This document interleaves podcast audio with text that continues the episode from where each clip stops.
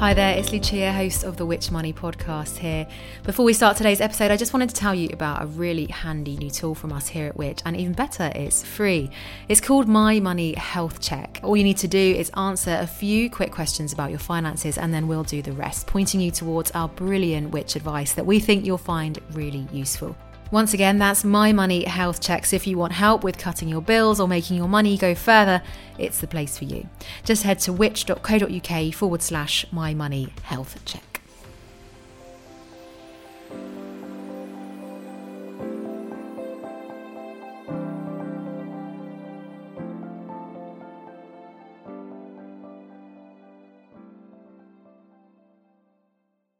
Welcome to the Which Money Podcast, your weekly hit of money news and personal finance hacks to help make you better off. I'm your host, Rob Lilly, sitting in for Lucia Ariano, and here's what's coming up this week.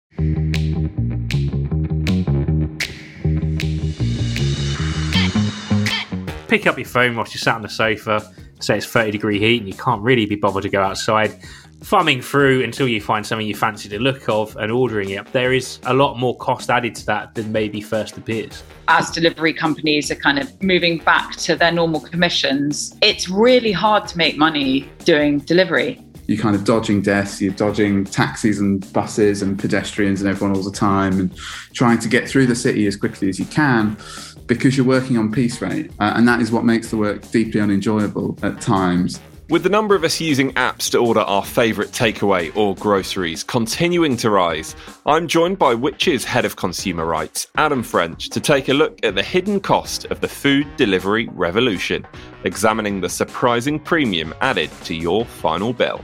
We are Which. It is a roasting July day, and I'm starting this week's podcast here on a busy high street in West London. Now, it's typical, of course, of many high streets up and down the country. You've got restaurants lining both sides of a busy main road, and there is everything you can imagine here from Thai restaurants to independent Italians serving traditional pizza and pasta, high end Chinese dining. Honestly, name a cuisine, it is here. And also, of course, the Cheney trees that you all know well. But as I walk along and I look at the frontages of these shops, they all have one thing in common, maybe two things in common. Obviously, they've all got their menu in their front window, but they also have stickers in the window showing people like you and me that yes, while you can eat in, you can also order to your own front door using a whole host of different delivery apps just looking now, you've got the greeny blue of Deliveroo, you've got the black and green of Uber Eats, the vibrant orange of Just Eat, to name but a few. And then outside these restaurants as well, you will find cyclists and people on motorbikes, as you can hear in the background, all ready to deliver your next order. Now, in a recent Which survey of more than 2,000 people in the UK, around 6 in 10 told us that they used these delivery apps at least monthly prior to March 2020. And that figure has now risen to 7 in 10. It's perhaps therefore unsurprising that one of the biggest of these delivery chains, Deliveroo, generated 1.2 billion pounds in revenue in 2020. That's a 54% increase year on year. But when it comes to the price you pay to order using these apps, all is perhaps not as it seems. We are Which. So I'm back at home, away from the roasting high street, and joining me now is Which's head of consumer rights, Adam French. Adam, hello. Now, two questions for you. How are you finding the weather? Oh, blimey. Um, clammy would be the horrible word used to describe the experience of being sat inside, working remotely at a laptop whilst it is glorious 30 degrees outside. Second important question. I'm sure you, like me, enjoy takeaway from time to time. We're talking about food delivery apps today. What's your favourite? Oh, that's a really tough question. You know, growing up, there was only really three options. You had a Chinese takeaway, you had pizza, and you had fish and chips. And I won't lie, they're all still brilliant things. But I think as a treat, you can't go wrong with a really good curry, to be honest. And I think that does stand head and shoulders above all the others as a real nice treat takeaway to have from time to time. How about you? always a Chinese, but always very salty. That's that's all I'd say on that one. We should probably move on to the serious stuff though on today's podcast. And the point that we are talking today. Here at which we have been looking at these delivery apps for a while now, and we've recently published our own research into this. Now, Adam, what did we find? First and foremost, there's been a massive shift towards using these delivery apps. So it's your Deliveroo, your Just Eat, your Uber Eats. These are common sight in most city centres around the country now is the guys on, on bikes, on mopeds with the colourful backpacks on, buzzing around, delivering food all over the place. And the pandemic has really driven a huge, huge increase in the amount of people who've been ordering from these apps now. But we have found some concerning, I suppose, additional costs um, that you may be incurring when you use those apps that aren't particularly clear. Now, when you're on these apps, you'll know that there's a delivery charge added on, a service fee added on. You can add tip as well. But actually, the way these businesses are set up is that they charge commission to the restaurants and takeaway companies that are listing on those apps. And that commission can be pretty hefty. So we have found that in a lot of instances, those additional costs, that commission cost, is actually being passed on to us as the consumer. We actually looked at a pretty typical order from a Lebanese restaurant. It was like a chicken shisha mixed grill. And if you'd gone direct, that would only cost you around £26, and that includes the delivery fee for the restaurant. However, going to Deliveroo, that goes up to £38, Uber Eats £33, Just Eat £34. And the reason for that increase is because the commission being charged this restaurant is being passed on to us as the consumer in that final cost that you're paying. So there really is a, a hidden additional fee being added to the cost of the convenience you get from being able to just pick up your phone whilst you're sat on the sofa, say it's 30 degree heat and you can't really be bothered to go outside, thumbing through until you find something you fancy the look of and ordering it. There is a lot more cost added to that than maybe first appears. Now, we will talk to a business owner about that commission and how it impacts their business and their restaurant a little bit later on. But it's not just these restaurants either, is it? Because I know I've done this before. You can now order your groceries on these apps as well. An increasing number of us sometimes ordering our weekly shop on there as well. Now, does the same commission and increased cost apply when you're ordering from the supermarkets, ordering some groceries? Unfortunately, it does, and that can actually be even more pronounced um, when ordering from the supermarkets. And actually, you think about the convenience these apps offer and how we've been in lockdown situations for the last year. And hopefully, we won't be again anytime soon.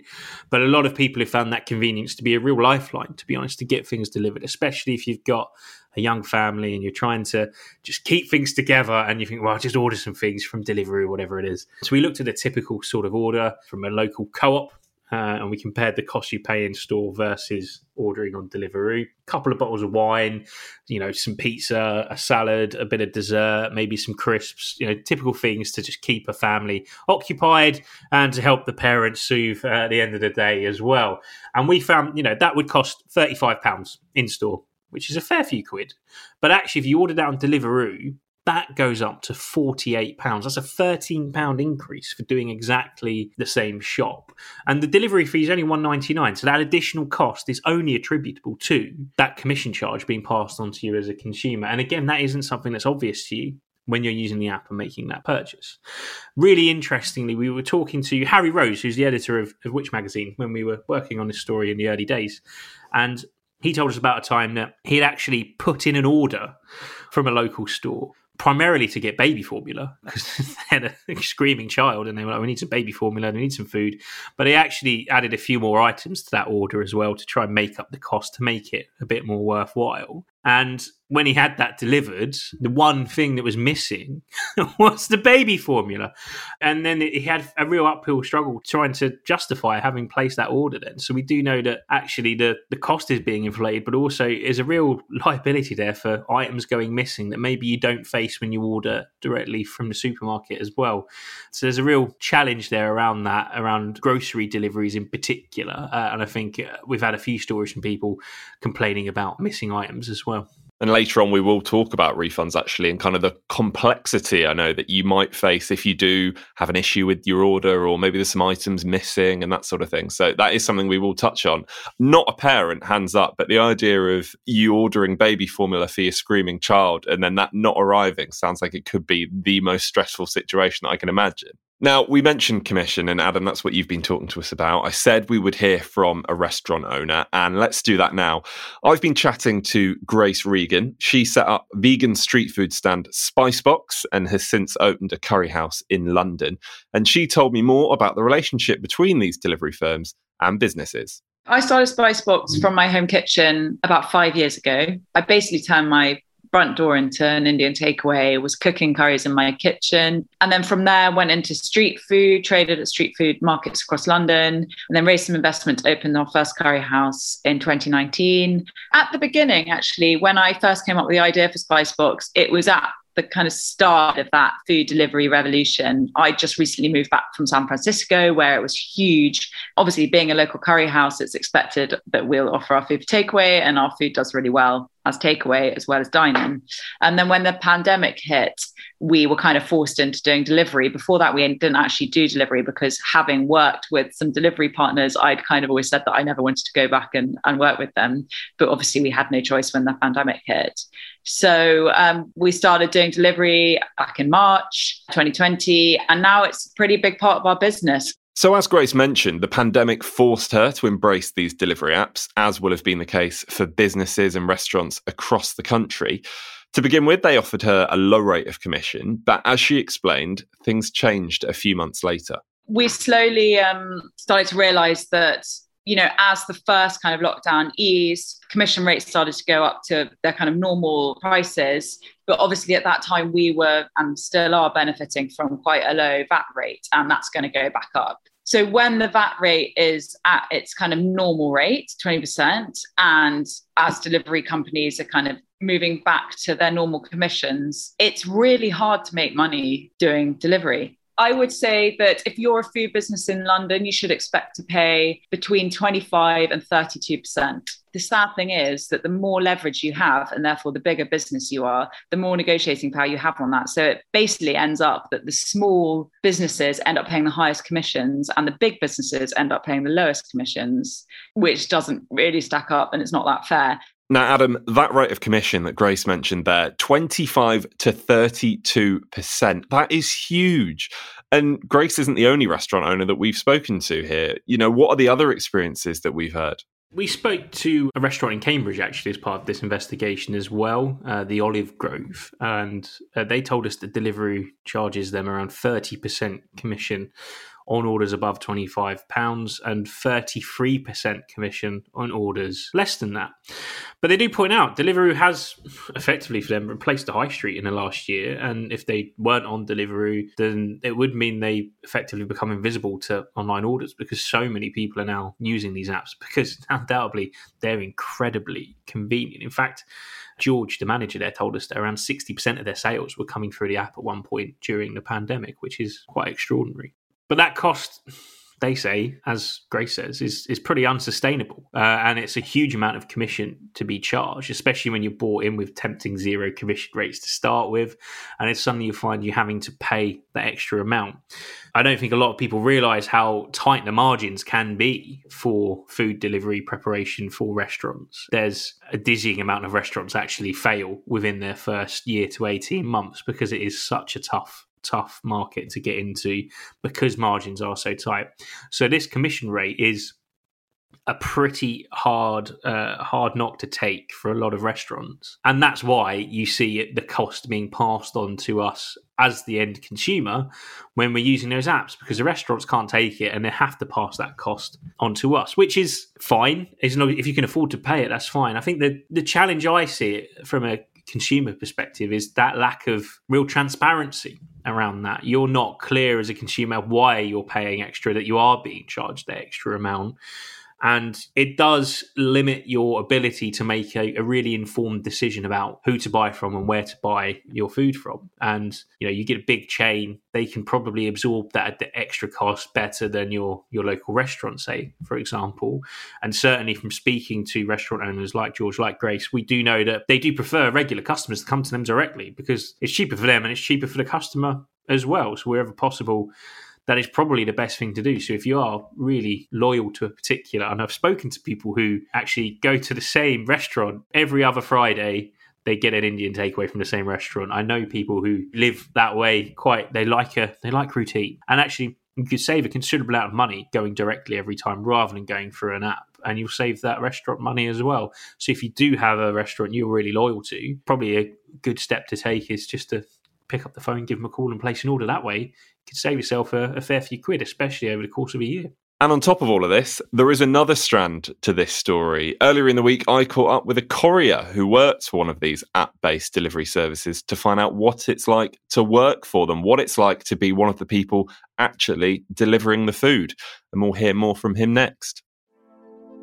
Hello again, Greg Foot here, the host of Which Money's sister podcast, Which Investigates. We're all about looking into the promises we see on packaging in the press or shared on social media and seeing if they deliver. Our first season is looking at claims of sustainability, everything from electric cars to eco travel, the future of home heating to whether your mobile has a predetermined expiry date. Next week, it's the final podcast of the series, and we thought, why not team up with the Which Money team to investigate could your money be causing climate change? That will be coming out next week, and you'll be able to hear it on this very podcast feed. And we've got a new episode of Which Investigates dropping tomorrow, too. Well, I'll be asking if working from home helps the planet. Have a listen. Back now, though, to Rob for the rest of your Money Pod.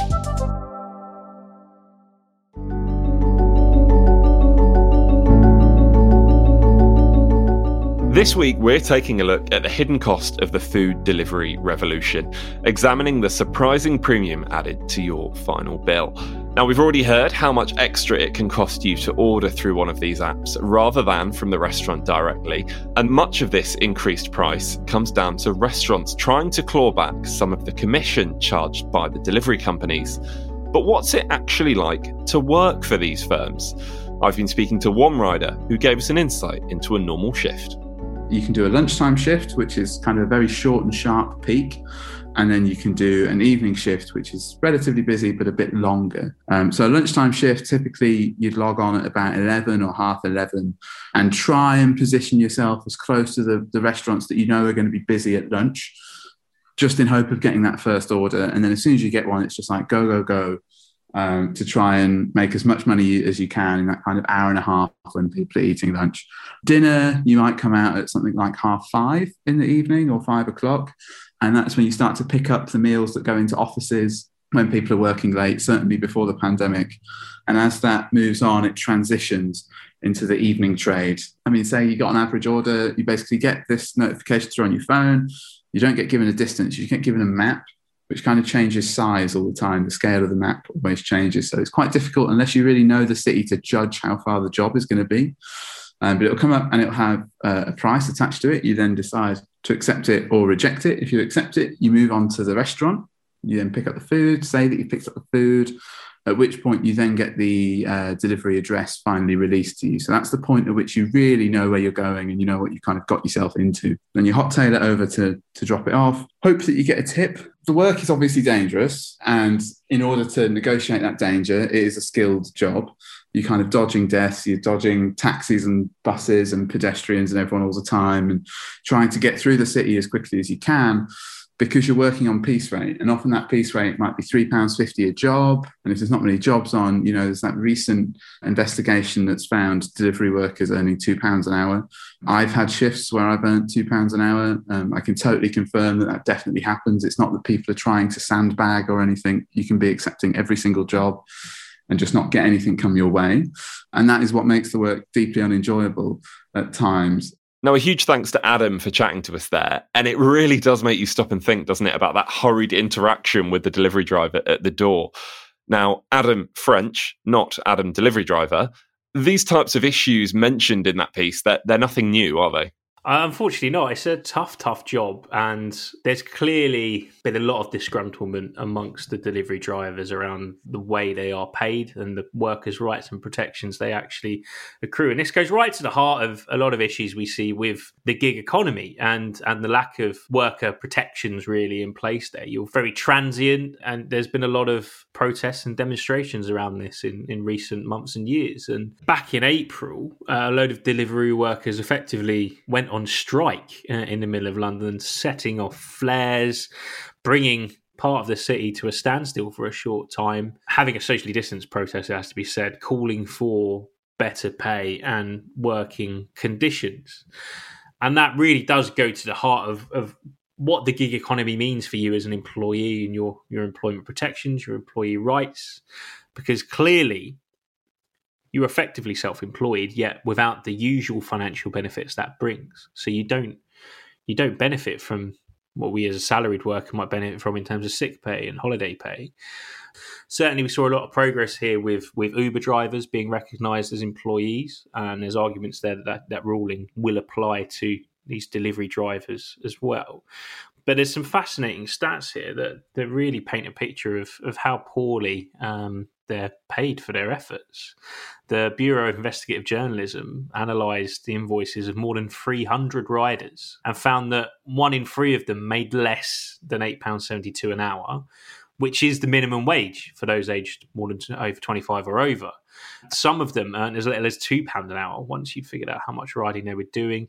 It's pretty, pretty tough work for very, very poor pay, but the flip side of that is I have spoken to drivers myself who absolutely love it. It's an excuse to get on the bike and a little bit of extra money.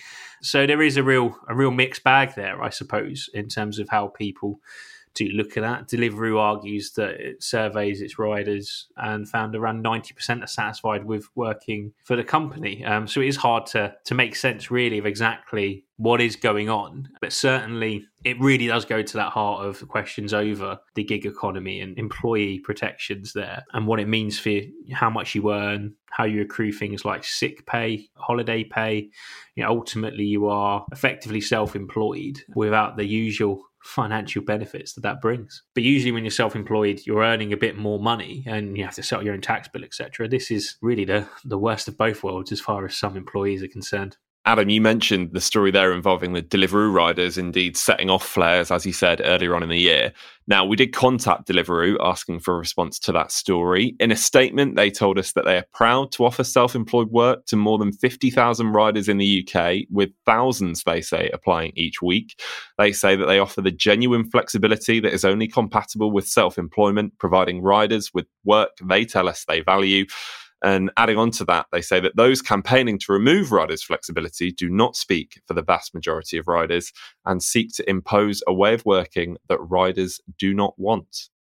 Now, Adam, to finish and moving away from the riders and back to the orders themselves, in that Which survey we mentioned earlier, over 50% of those using Deliveroo, Just Eat, and Uber Eats reported having issues with their order. Now, I have definitely had this in the past. The most common issues were late delivery, cold food, and missing items. Again, that's something that you mentioned with the baby formula a bit earlier on. Many of you have also had problems when trying to report any of these issues.